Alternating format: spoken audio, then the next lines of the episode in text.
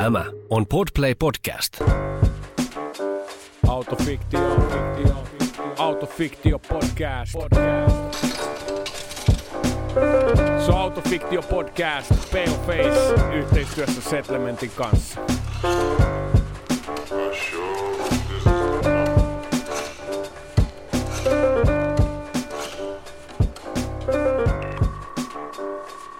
Yeah, yeah! Tervetuloa jälleen Autofiktio-podcastin pariin. Autofiktio-podcast on podcast-sarja, jossa keskustellaan maaliskuussa 2023 ilmestyvän uuden Paleface-albumin teemoista. Nyt on tulos mielenkiintoinen keskustelu. Tällä kertaa keskustelemme kappaleesta kuuluisat viimeiset sanat, jotka vie meidät tonne vähän niin kuin alamaailman syövereihin. Ja meillä on studiossa kaksi vierasta, kaksi asiantuntijaa. Ihan tavallinen kokainikauppias kirjan kirjoittajat, kirjailija Riku Siivonen ja kirjan päähenkilö ja toinen kirjoittaja. Voisiko sanoa Pirkanmaan Pablo Escobar, Bobo Malmi. Tervetuloa. Voisi, pitäisikin sanoa. Mihin jäävät kiinnittää ensimmäisen huomioon tässä biisin tekstissä? Mä joo, tämä on helppo, koska se on siihen, että mä kiinnitän siihen huomioon, että jos ahdistaa, niin tota... Jos niin on ollut vähän allapäin, niin Niin. mulle voi aina soittaa. Niin, se, että jos ahdistaa allapäin, niin tota... Jos koska, on bileet tai ahdistaa, Jos on ne bileet. palaa takas aina uudestaan. Palaahan ne, koska se, se tuo mulle mieleen sen, mikä jotenkin jää kaikessa päihdekeskustelussa ja jotenkin välillä ehkä unohduksiin, että päihteitähän käytetään sen takia, että ne toimii. Ne auttaa johonkin sun mielentilaan. Et päihteiden käyttö on ikään kuin mielentilan, tietoisuuden, tunteiden, tunteiden säätelyä. Ja se on samalla niin kuin se, mikä yhdistää meitä kaikki ihmisiä. Jos me erotellaan nyt yhtäkkiä huumeiden käyttäjät ja niin, san, niin sanotut kaikki muut, niin se ei oikein niin kuin, se ei ole mikään järkevä erottelu. Niin, koska... vaikka alkoholi ja sitten Niin, ikään kuin vaikka- laittomat päihteet. Niin, ja sitten mä ajattelen vielä, niin kuin, että kun me kaikki säädellään meidän tunteita. Jos me ollaan allapäin, tai, tai iloisia tai jotain, tai halutaan, haetaan jotain sellaista, niin sitten ihmisillä on vaan siihen niin kuin hirveä liuta eri kein, keinoja. Päihteiden lisäksi metsässä kävelyä, urheilua, Niin, jotkut hölkkää ihan jotkut hölkkää ihan hulluna. Mutta se tavallaan se pointti mm. siinä on se, että se on tunteiden säätelyä. Keinot on vaan vähän erilaisia. Niin, aivokemia on siellä, dopamiini, serotoniini ja adrenaliini ja nämä kaikki asiat, ja me säädellään niitä eri tavoilla. Entäs Bob, mihin sä kiinnitit tuohon biisin tekstissä ekana huomiota? mm, koko biisi. Siinä, on, siinä, tulee, siinä tulee paljon asioita, mitkä on niin kuin vähän kuin suoraan, suoraan omasta elämästä. Et tota, ensin se alkoi tosiaan sen Pesola ja PLn kanssa ja sitten kun homma meni isommaksi, niin sitten siirryttiin Digifiktiin ja Selitetään vielä asian vihkiytymättömille, mitä ne on. Eli mikä on Pesola? Pesola on vanhan koulun alun perin käsittääkseni tota, jalokiviin tai arvometalleihin ja isommat sitten ihan niin kuin kaloihin tehty tällainen niin kuin jousipohjainen vaaka. Ihan tällainen käsissä pideltävä Se on sellainen vaaka. vieteri, sä roikotat sitä tota, Metallinen putki, missä Niin. on sisällä jousi, mikä sitten painon mukaan venyy ja asteikko näkyy sitten siinä putken reunassa. Et se, oli, se oli silloin joskus 90-luvulla, niin se oli ainoa, ainoa vaihtoehto, mitä siihen tuotteen punnitsemiseen löytyi. ja mikä on PL? PL on niin sanottu peruslätkä, eli tota, tämä Marokkalaista hashista. mar- marokkolaista hashista, joo, hyvin, hyvin niin kuin tasalaatusta ja, tota, ja Arniohan on näistä PL-hommistaan tuttu, että PL viitataan siis hasikseen. Oliko siis niin, että ne legendaariset Davidin tähdellä varustetut PL-levyt oli siis näitä Jari Arnion Suomeen tuomia hassiskiloja? Jari Arnion ja, ja tota, Tienhaaran pyörittämiä ja tämä hommahan on pyörinyt sieltä 80-luvulta asti, että nämä tynnyrithän oli vaan sellainen jäävuoren huippu, mikä Niin. sitten tuli Jännää on, että kaikki ne rikoksesta, jos- joista Jari Arnio tuomittiin, tapahtuivat yhden vuoden aikana. Tota, Mutta se on, ehkä, se on ehkä keskustelu, ihan erillinen keskustelu. Tota, mikä on digifikti? Digifikti on sitten taas Pesolan tällainen 2000-luvun versio, että se on tällainen nykyisen suurin piirtein älypuhelimen kokoinen laite. Erittäin laite, tarkka. Erittäin, erittäin tarkka, että siitä pystytään mittaamaan niin kuin gramman sadasta mahdollisesti myös niin kuin tuhannesosia. Digitaalivaaka. Di- digitaalivaaka. Jännähän on, että motonet, motonetissä ne on kuulemma tuota, lukkojen takana, eikä ollenkaan Kyllä, hyllyllä jostain kyllä. syystä. Joudut erikseen pyytämään. Haluaisin ostaa tarkkuus vaan. niin tota, koska noin mun chilin kasvattamiseen tar- tarkoitetut noin tota, lannoitteet, joo. lannoitteet, ne on niin tarkkoja. Kyllä, kyllä. Just näin. Onko se, onko se sun mielestä realistinen niin kuin urakehitys usein se Pesolas digifiktio? Ainakin sun kohdalla se ilmeisesti meni juuri näin.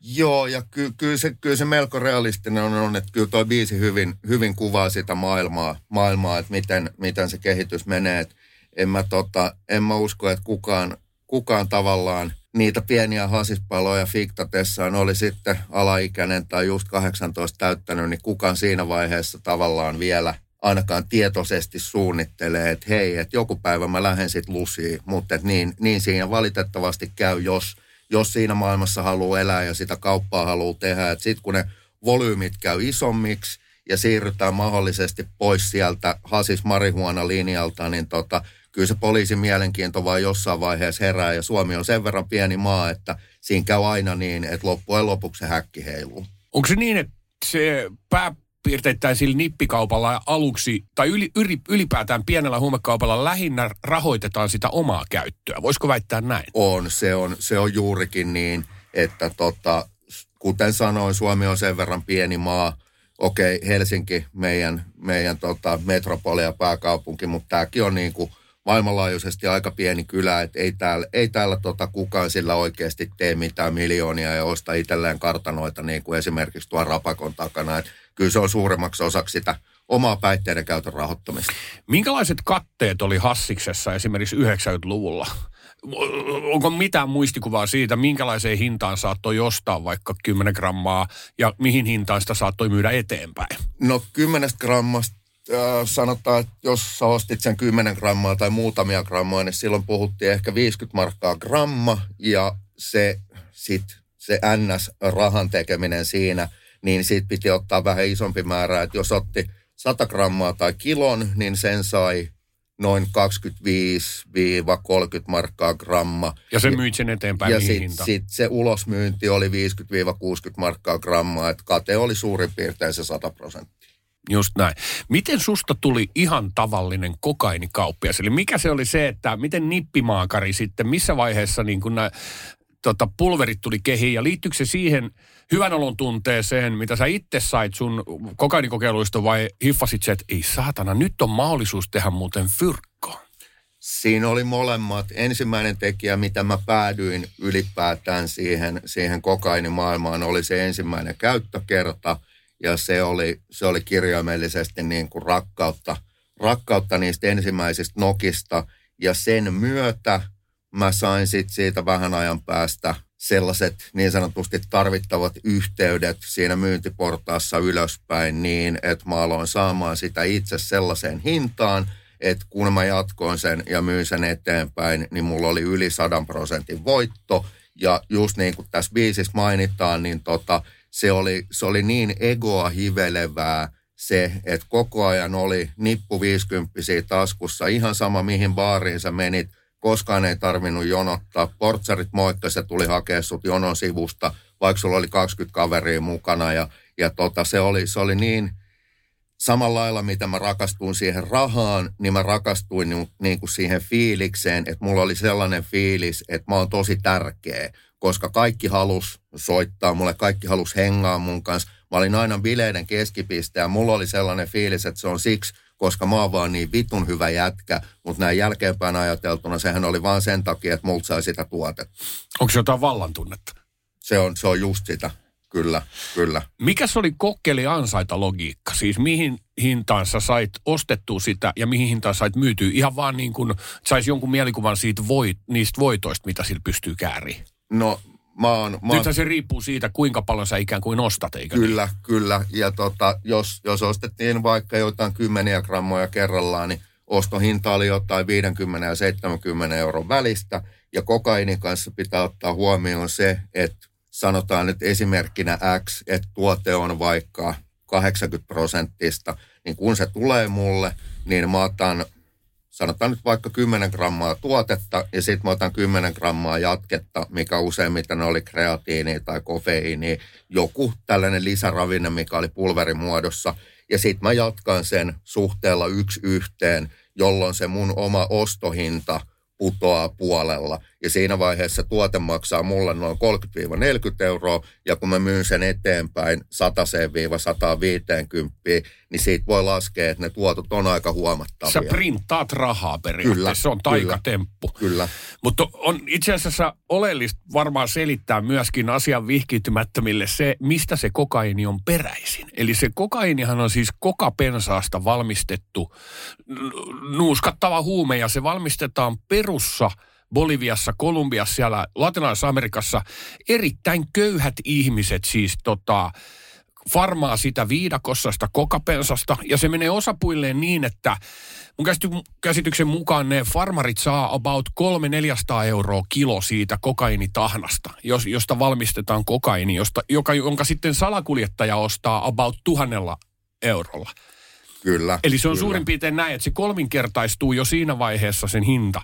Mutta sitten salakuljettajat vie sitä jakelijoille, jotka mat- maksaa siitä jo 10 000 euroa. Eli se salakuljetusporras tekee valtavan kymmenkertaisen voiton siinä. Mutta sitten jakelija, jotka on näitä kilonmiehiä, eli kello on se iso bulkki, miksi sitä voisi kutsua retail, niin kuin porras siinä, niin ne taas myy sen dealereille, jotka maksaa siitä mitä 60-70 tonnia ehkä siitä kilosta. Kyllä, Niin kyllä. ajatelkaa, tämä on ihan käsittämätöntä, kuinka ne, ne, nälkää, ne, ne, periaatteessa ne on nälkään näkevää köyhälistöä, jotka sen kokapensaa ja sen tahnan valmistaa. Ja sitten koko ajan, kun siirrytään ikään kuin siinä jakeluorganisaatiossa ylemmäs, tai viedään sitä kohti kuluttajaa, niin se moninkertaistuu jatkuvasti.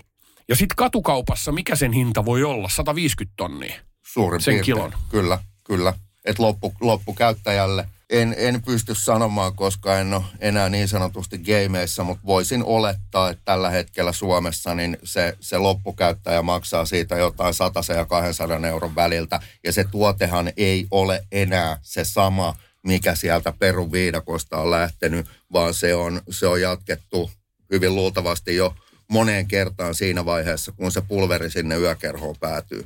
Oh. Poliisin mukaan kokainen katukauppahinta tällä hetkellä Helsingissä on joku 120-150 euroa gramma. Se voi, hyvin, se voi hyvin pitää paikkansa, että siitähän saa koko ajan lukea, lukea uutisissa, että me seurataan, seurataan Suomessa näitä isoja maita valitettavasti, kuten esimerkiksi Ruotsia tai Englantia, missä, tota, missä tällainen joka viikonloppunen tai aina, aina kun lähdetään juhliin kokainin käyttö on ollut jo niin kuin ihan arkea viimeisen, viimeisen 10 tai 20 vuotta ja nyt Suomi, Suomi valitettavasti seuraa sitä samaa tietä, että kokainin käyttö näiden jätevesitutkimusten mukaan niin on, on lisääntynyt ihan räjähdysmäisesti koko ajan Suomessa. Minusta tavallaan ihan kiinnostavaa tietysti pohtia sitä, että et, et, et mitä jengi vetää. Ja, ja sitten ollaan huolissaan, että, ja, siis tavallaan just noin, että, että aiheesta huolissaan sitä, että Suomeenkin. Mulle soitti, johon me oltiin julkaistu tämä kirja ihan tavallinen kokainikauppias, niin yksi toimittaja isosta, isosta voittoa tavoittelemattomasta mediatalosta, nimiä mainitsematta yleisradio, että he on täällä tekemässä juttuja, kun tämä kokainen käyttö. Että et, tietäisit sä jotain, niin kuin, että hän haluaa haastella kauppiaita, että tekee tässä matkasta nimenomaan sieltä jostain tänne näin, mutta jotain olisi näitä katukauppiaita tämmöistä. En tiedä, että en, en tunne, että, että tuota, ja jos tunnenkin, ne on nykyisiä toipuja, eikä ne halua olla missään tekemissä niiden kanssa, jotka edelleen tekee kauppaa. Sitten mä sanoin sille toimittajalle, että miksi onkin, että tavallaan ymmärrän, mutta ihan nämä vähän niin kuin off the, off the record ja point, niin miksi me keskitytään niihin aineisiin, että mitä ihmiset käyttää? Tai että mitä väliä sillä on, että käyttääkö ne tavallaan kuin pohjimmiltaan, että käyttääkö ne kokaiinia ää, vai amfetamiinia vai näin, että jos ne kerran käyttää jotain, jotain niin sehän on vähän niin kuin sivuseikka, mm-hmm. että vaikka aineilla on eroja, ja niin, sekin usein sen, keskustelussa. Sen mutta se... addiktion kannalta tai sen vaikutusten niin, kannalta. Vaikut... Mutta tämähän on jännittävää, että siinä on rikosoikeudellisessa vastuussa on tehty selvät suuntaviivat. Eli törkeän huumausaineen rikoksen raja miedoissa huumausaineissa, kuten kannabiksessa on kilo, eikö totta? Eli sun pitää myydä tai pitää hallussa kilo kannabista, jotta saat törkeä rikostuomio. Amfetamiinin kohdalla se raja on 100 grammaa. Kokainin kohdalla se raja on vain 10 grammaa. Eikö niin? Jolloin rikosoikeudellinen järjestelmä ikään kuin antaa myöskin tällaisen ohjeen, että älä myy kokaiinia, myy mieluummin amfetamiinia tai älä myy amfetamiinia, myy mieluummin kannabista. Miten sä suhtaudut Bob Malmi tähän? Toipunut kokainikauppias. Nämähän on tota, nämä kyseiset luvut, tota, mitä sä luettelit, niin nämä on niin sanotusti jo hieman vanhentuneita tietoja, että näähän on niin kuin ohjeistuksia. Mm. Ja tota, nää, Mitä se käytännössä on? Käytännössä tuosta listasta paikkaansa pitää ne poltettavat miedot huumeet, että se on aika tarkka se raja, että kilo kukkaa tai hasista, niin silloin mennään sen törkeän yli, mutta sit, Ehkä noi on hallussapitorajoja. No, noi on, joo, ja sitten heti tietysti, jos siinä on myynti mukana, niin sitten tietysti tuomiot, tuomiot heti nousee. Ja tota, mutta nämä asiat elää koko ajan, mutta tota, nämä kaikki käsittääkseni on peruja ja on alun perin lainattu jostain amerikkalaisesta järjestelmästä. Siellähän on Class A, Class B, nämä on lueteltu siellä sitten niin kuin eri luokkiin ja tota, kokaiini ja heroiini on katsottu, että ne on ne vaarallisimmat, että niistä niin kuin jo pieni määrä johtaa siihen, siihen törkeeseen, josta sitten minimirangaistus on muistaakseni se vuosi vankeutta. Joo, mutta tarttuakseni vielä tuohon Rikun pointtiin, niin se on ihan totta. Ja itse asiassa aika outoa, että addiktio – päihdeongelma on meillä tämmöisessä, käsitellään niin kuin rikosoikeudellisena ongelmana, vaikka sen pitäisi olla sosiaalikysymys, eikö niin? Joo, ja tämä ei tarkoita sitä, että, että, että, että tota, pitäisi laillistaa, laillistaa myyntiä ja käyttöä tai se on niin kuin tavallaan ihan eri keskustelu. Erillinen keskustelu. Se on niin kuin eri mm. keskustelu, mutta, mutta se on se, että se nähdään niin kuin ensisijaisesti rikoksena, ää, niin se luo sen katseen, no mikä usein sanotaan, että ihmisten on niin kuin vaikeampi hakeutua hoitoon, mm. hoitoon koska se on, niin kuin, se on niin kuin leimattu. Siihen liittyy stigmaa ja mm. häpeää ja monenlaista. E- edelleen paljon sä, mm. sä et saa yhtä hyvää hoitoa edes perusterveydenhuollossa, jos, jos tämmöinen merkintä on niin kuin ihan, ihan muihin juttuihin. Susta tulee niin kuin toisen luokan kansalainen.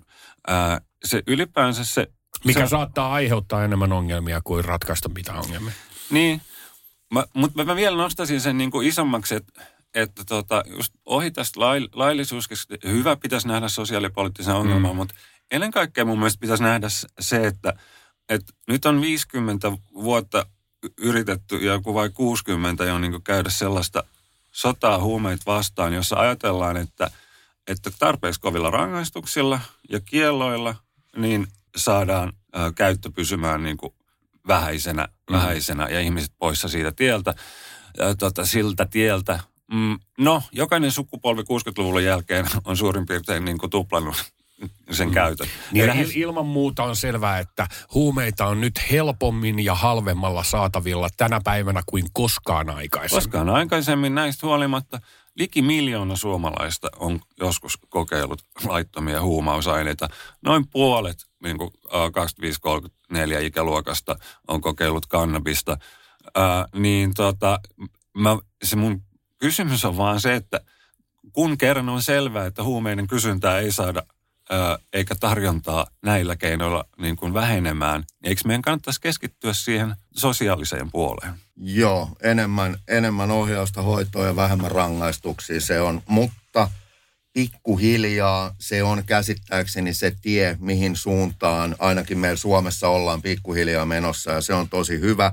Tämä poliisien nykyinen hoitoon ohjaus laanausmerkeissä tarkoittaa sitä, että jos sulta löytyy, saat esimerkiksi ensikertalainen poliisi pysäyttää sut kadulla ja sulla on yksi jointti taskussa, niin sulle kirjoitetaan paikan päällä siitä sitten X määrä sakkoa ja poliisi kysyy, että koet sä tarvitsevas hoitoa, sä vastaat, että en. Tässä on meidän nykyinen hoitoon ohjaus tällä hetkellä. Ja silloin se hoitoon ohjaus ei toteudu, jos sanotaan, ei, ei, ei se toteudu, mutta se näyttää, se näyttää sitten taas tilastoissa hyvältä, koska voidaan aina vetää raksi ruutuun poliisin toimesta, että tämä henkilö ollaan yritetty ohjata hoitoon.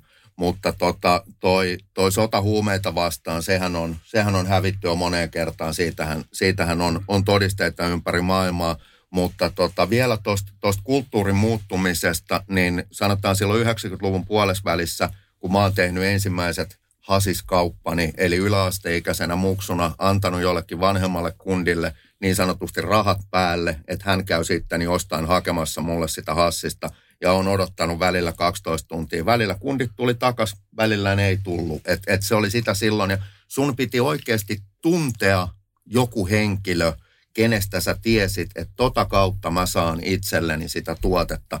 Tänä päivänä sun pitää ladata yksi tai kaksi pikaviestisovellusta, missä on tuhansia tai kymmeniä tuhansia ihmisiä ympäri Suomen, mistä myös alaikäiset tänä päivänä pystyy tilaamaan kotiovelleen mitä tahansa tuotetta, painotus mm. mitä tahansa, niin se on, se on vaan tehty nykyään liian helpoksi ja siinä on, mä näen, että siinä on yksi syy siihen, miksi, tää, miksi meillä niin tämä homma on räjähtänyt käsiin. Joo, mä oon itse nähnyt Snappi- tai Instagram-storeja, jossa on budia.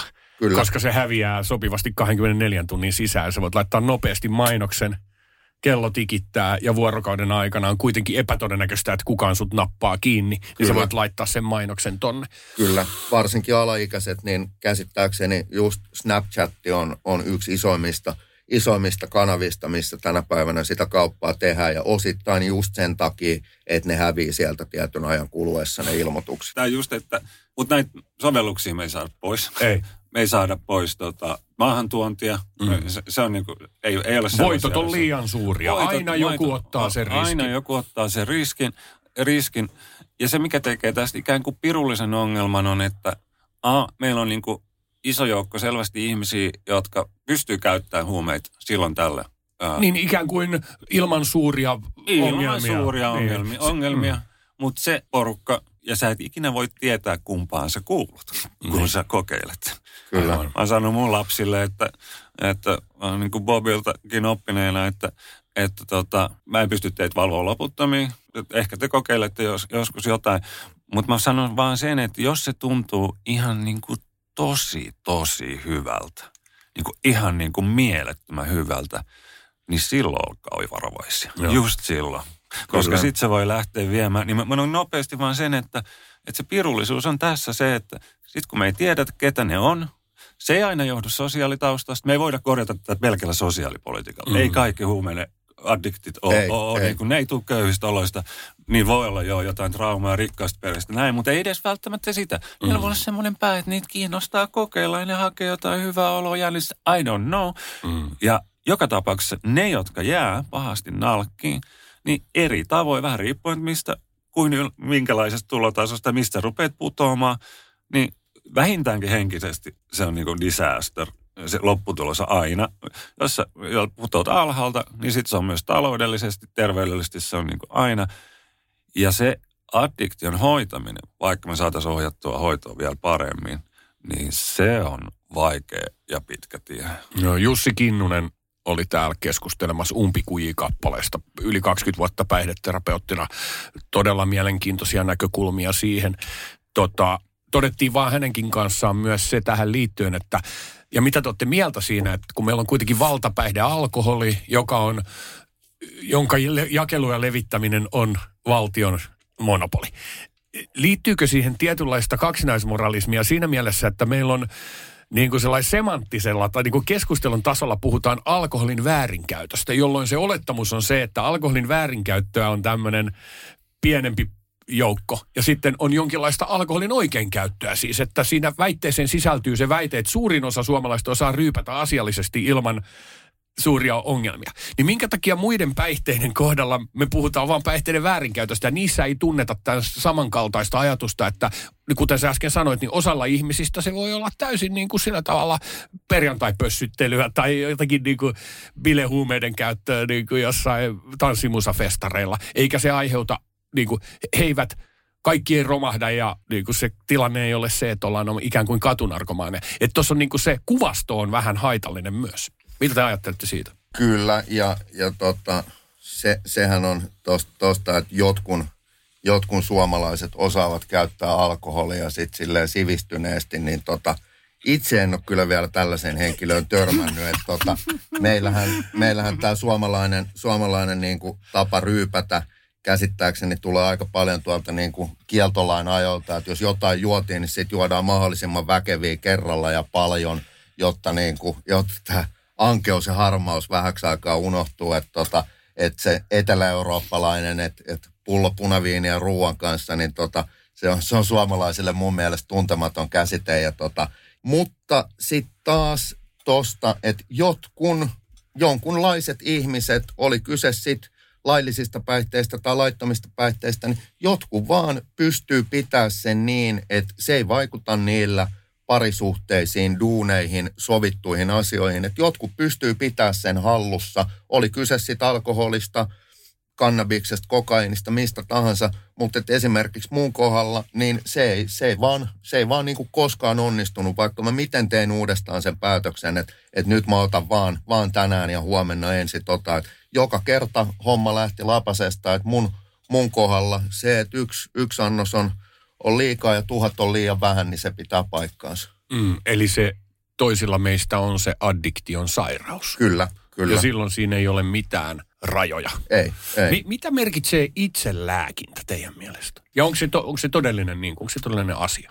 Että me käytetään sitä päihtymystä omalla tavalla, että voidaanko ajatella, että se päihtymys on osittain sellaista mielihyvän hakemista ja sitten osittain me haetaan jotain, Johonkin tarpeeseen niin me sitä ruokitaan jollain tavalla jotakin, mistä me koetaan, että me saadaan tasapainoa tai jotakin, mitä, mitä, mi, mitä se voi olla se, mitä kaikkea se itselääkintä voi olla. Ja koet sä esimerkiksi Bob, että sulla oli niin kuin, että sä olet ollut self-medicator.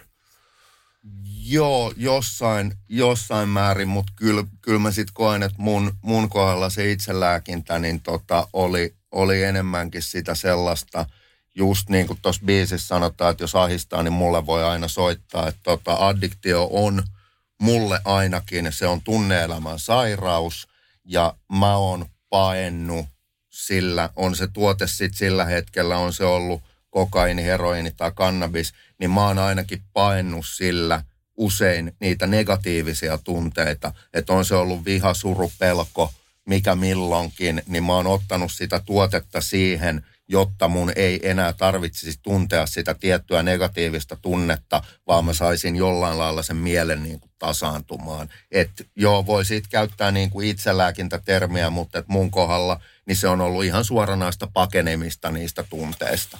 Niin, mutta eikö se ole, ei se kaukana ole myöskään siitä niin kuin sovinnaisesta, että äh, otetaan päivän päätteeksi lasillinen punaviini to take the edge off Mm, tyyppinen. kyllä. Ja sehän on niin kuin omalla tavallaan semmoinen hyväksytty tapa vähän pehmentää, työntää jotenkin se arjen paineet jotenkin vekepäästä. No, palaan siihen, että tämä on tunte- ihmiset säätelee tunteita ja tietoisuuttaan tosi monilla tavoilla.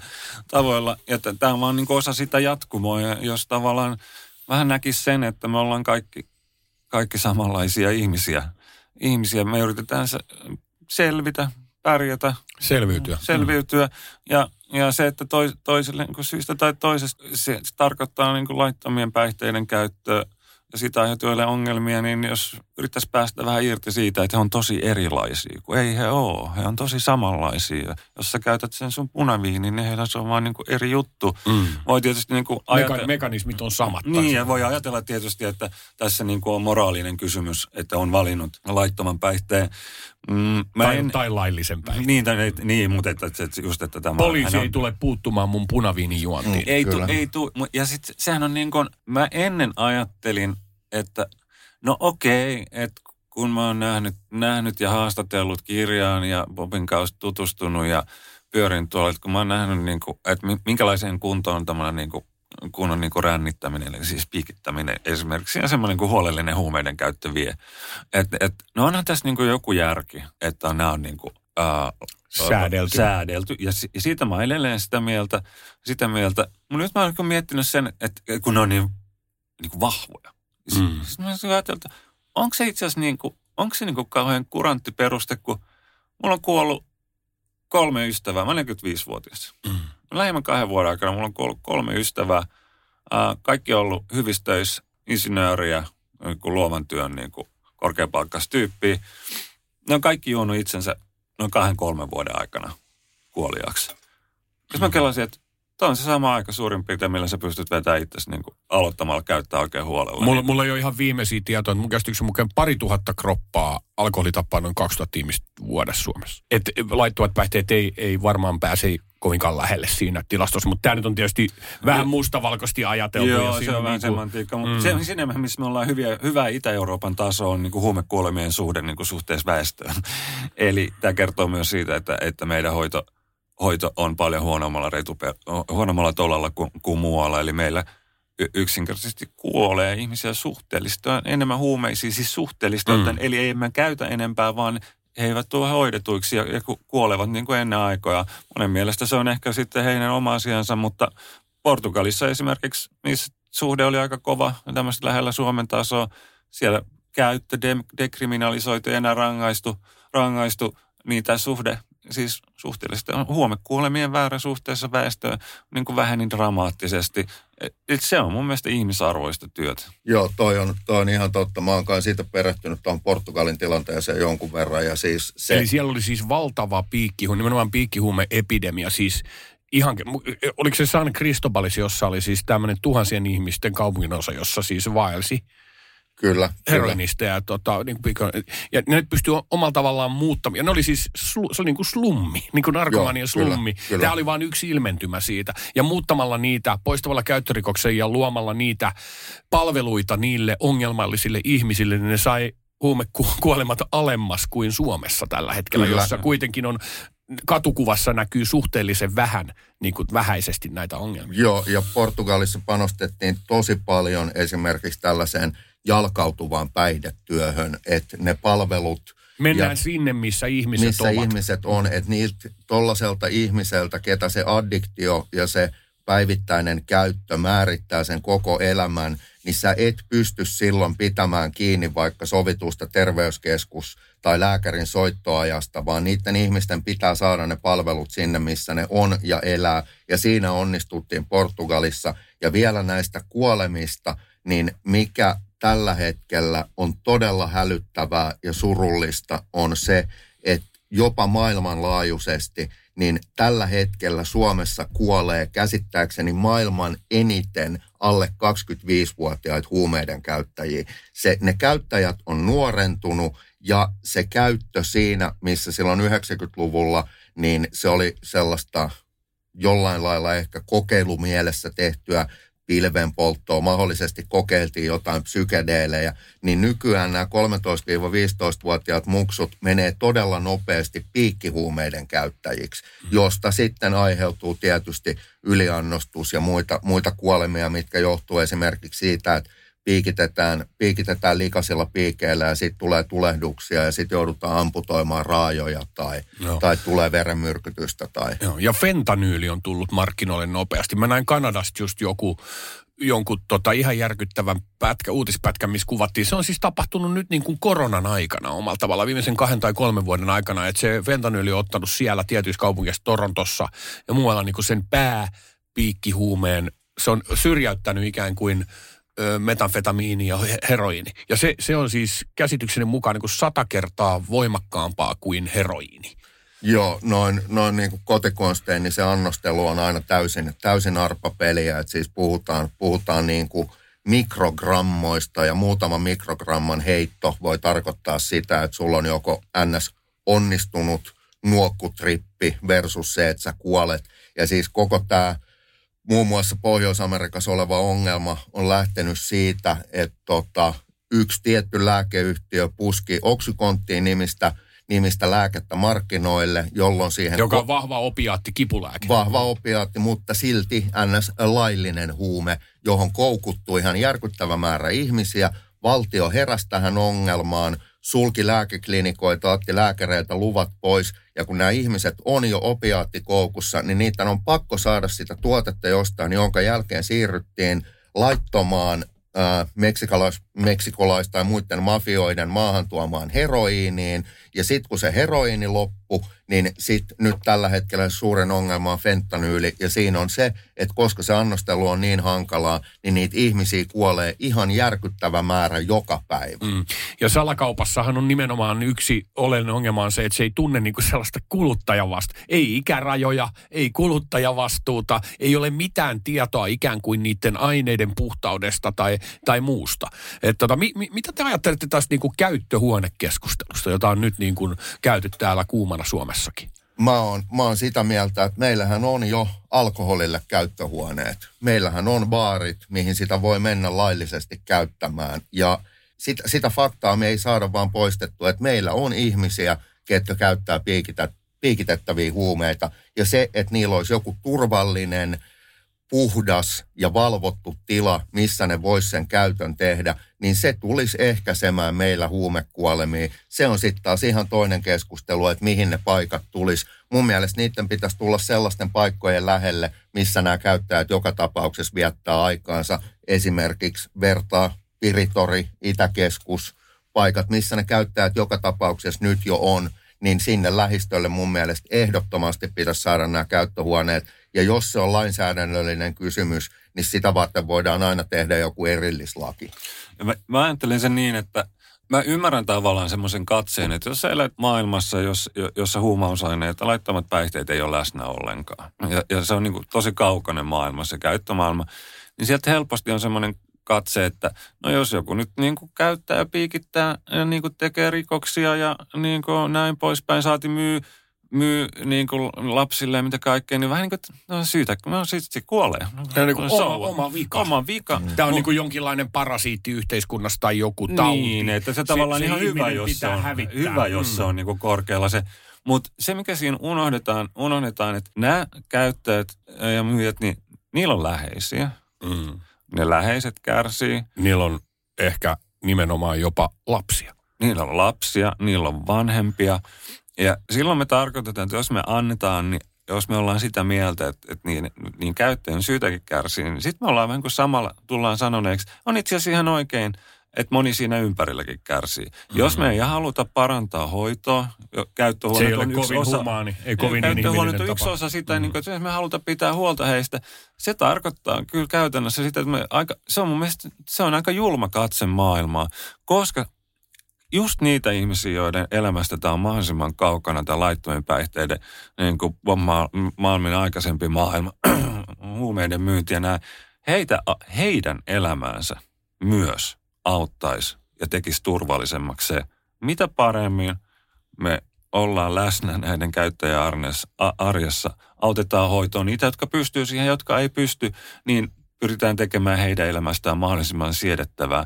Sitä vähemmän pelättävää ihan vaan, vaikka ei olisi oikeasti pelättävää, mutta niin kuin kadulla näkö, näkyvää. Niin ja sitä, niin sitä vähemmän ne, ne autojen sivuikkunat kilahtelee. Ja sitä ja vähemmän va- mm. siellä lasten leikkipuistossa olisi niitä huumepiikkuja, kun me ei saada sitä piikitystä täysin pois. Niin me voidaan viedä se vaikka käyttöhuoneisiin niin paljon kuin me pystytään. Kyllä, ja siinä, siinä samalla saadaan siihen, siihen hommaan jonkunnäköinen valvonta. Mä en tarkoita nyt niin kuin viranomaistahoilta, vaan, vaan lähinnä niin kuin terveydenhoidolliselta puolelta. Että jos nähdään, että sinne tulee joku – joku tyyppi, kenellä on esimerkiksi todella pahasti tulehtuneet kädet piikityksen johdosta, niin sitä kaveria voidaan viedä vähän sivua ja kysyä, että hei, että haluaisitko lähteä meidän kanssa nyt tuonne päivystykseen, että lähdetään hoitaa tätä ongelmaa. Ja sanotaan, että jos siellä nyt käy sata tai tuhat tyyppiä, niin jos niille jokaiselle tuhannelle tyypille oikeasti tarjotaan sitä vaihtoehtoa, että hei, meidän kautta sä voisit päästä hoitoon, niin kyllä se voi olla, että yksi tuhannesta tarttuu siihen ja sitten se on jo yksi tuhannesta pois. Täällä käärmeellä on kymmenen orjaa,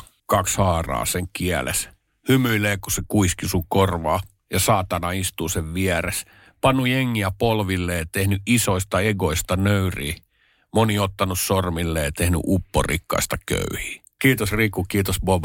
Jos teillä on vielä vikat ajatukset tähän heittää, ihan mielettömän hieno keskustelu. Sana on vapaa. Mä haluaisin tähän loppuun osasta osaksi niin kuin tätä omaa, omaa tota osuutta niin tuoda, tuoda sen ilmi, että tota, jokainen ihminen, kuka, kuka kärsii jonkunnäköisestä addiktiosta, niin tota, mä haluan olla esimerkkinä siitä, että tota, se, se mahdollisuus siihen, siihen paranemiseen ja toipumiseen, niin se on aina olemassa. Että et se tarvii vaan sen, että tekee itse sen jalkatyön, että meillä on, meillä on hoitoa ja meillä on toipumista saatavilla – kaikille, ketkä sitä vaan itse haluaa. Että meillä on, meillä on vertaistukiryhmiä ja meillä on hyvät, hyvät päihdepolit. Että tota, jos, jos siltä tuntuu, niin ei muuta kuin puhelinta käteen ja hakeutumaan hoitoon, että se toipuminen on aina mahdollista. Sanoisin, paitsi että on samaa mieltä Bobin kanssa, että meidän pitäisi puhua vähemmän, unohtaa puhuminen aineista ja huumeista ja meidän pitäisi puhua enemmän ihmisistä, meistä kaikista. Kiitos. Kuunnellaan vielä podin loppuun kappale – kuuluisat viimeiset sanat.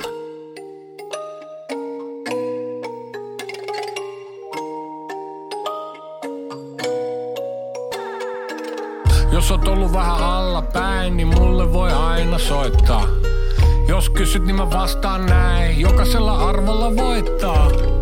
Mä myyn mitä tarviikaan, sitä mitä huudella huudella. Jos on bileet tai ahdistaa, ne palaa takas aina uudestaan. Yhä homboin paras frendi, pyörii isommissa huoneissa. Ha, tuli hengattu samas jengi, silloin oli tietoa tuotteista. Aluksi fiktaali jengille dän heitti sitten minigrippiin. Haiko teke sitten huolella pänkki G, pesola digifikti. Meistä ei tuu ikinä ahneempi, ha. Kuuluisat viimeiset sanat, piti lopettaa mut jatkettiin. Viimeiset sanat, tulla jäämään koskaan kiinni. Kuuluisat viimeiset sanat, paino säkin sitä helvettiin. Niin, kuuluisat viimeiset sanat. Poket moikkaa hyvää herraa. Tässä on niinku jossain filmis, filmis. Nyt on massi kylän kermaa. Kysyntä on pilvis, pilvis. Kaikki halu päästä yläkertaa. Se näkee niin silmist, silmist. Ja jengi meitsille yhä velkaa. Ne ei päästä tästä irti. Jao, meistä ei tuu ikinä ahneempi. Kuuluisat viimeiset sanat.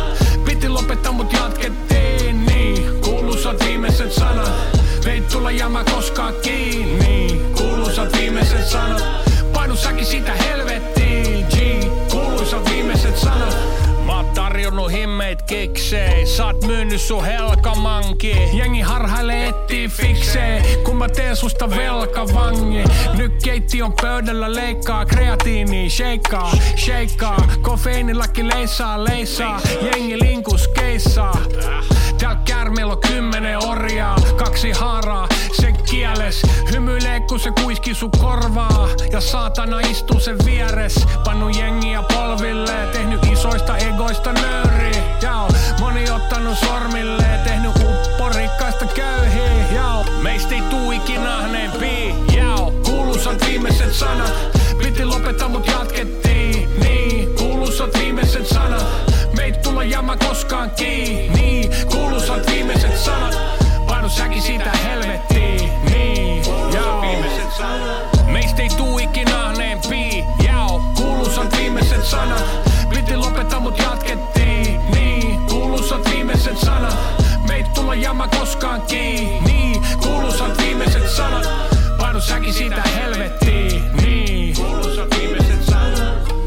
Ollut vähän allapäin, niin mulle voi aina soittaa.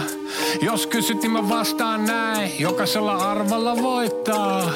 Mä myyn mitä tarviikaan, sitä mitä huudella huudellaan. Jos on bileet tai ahdistaa, ne palaa takas aina uudestaan.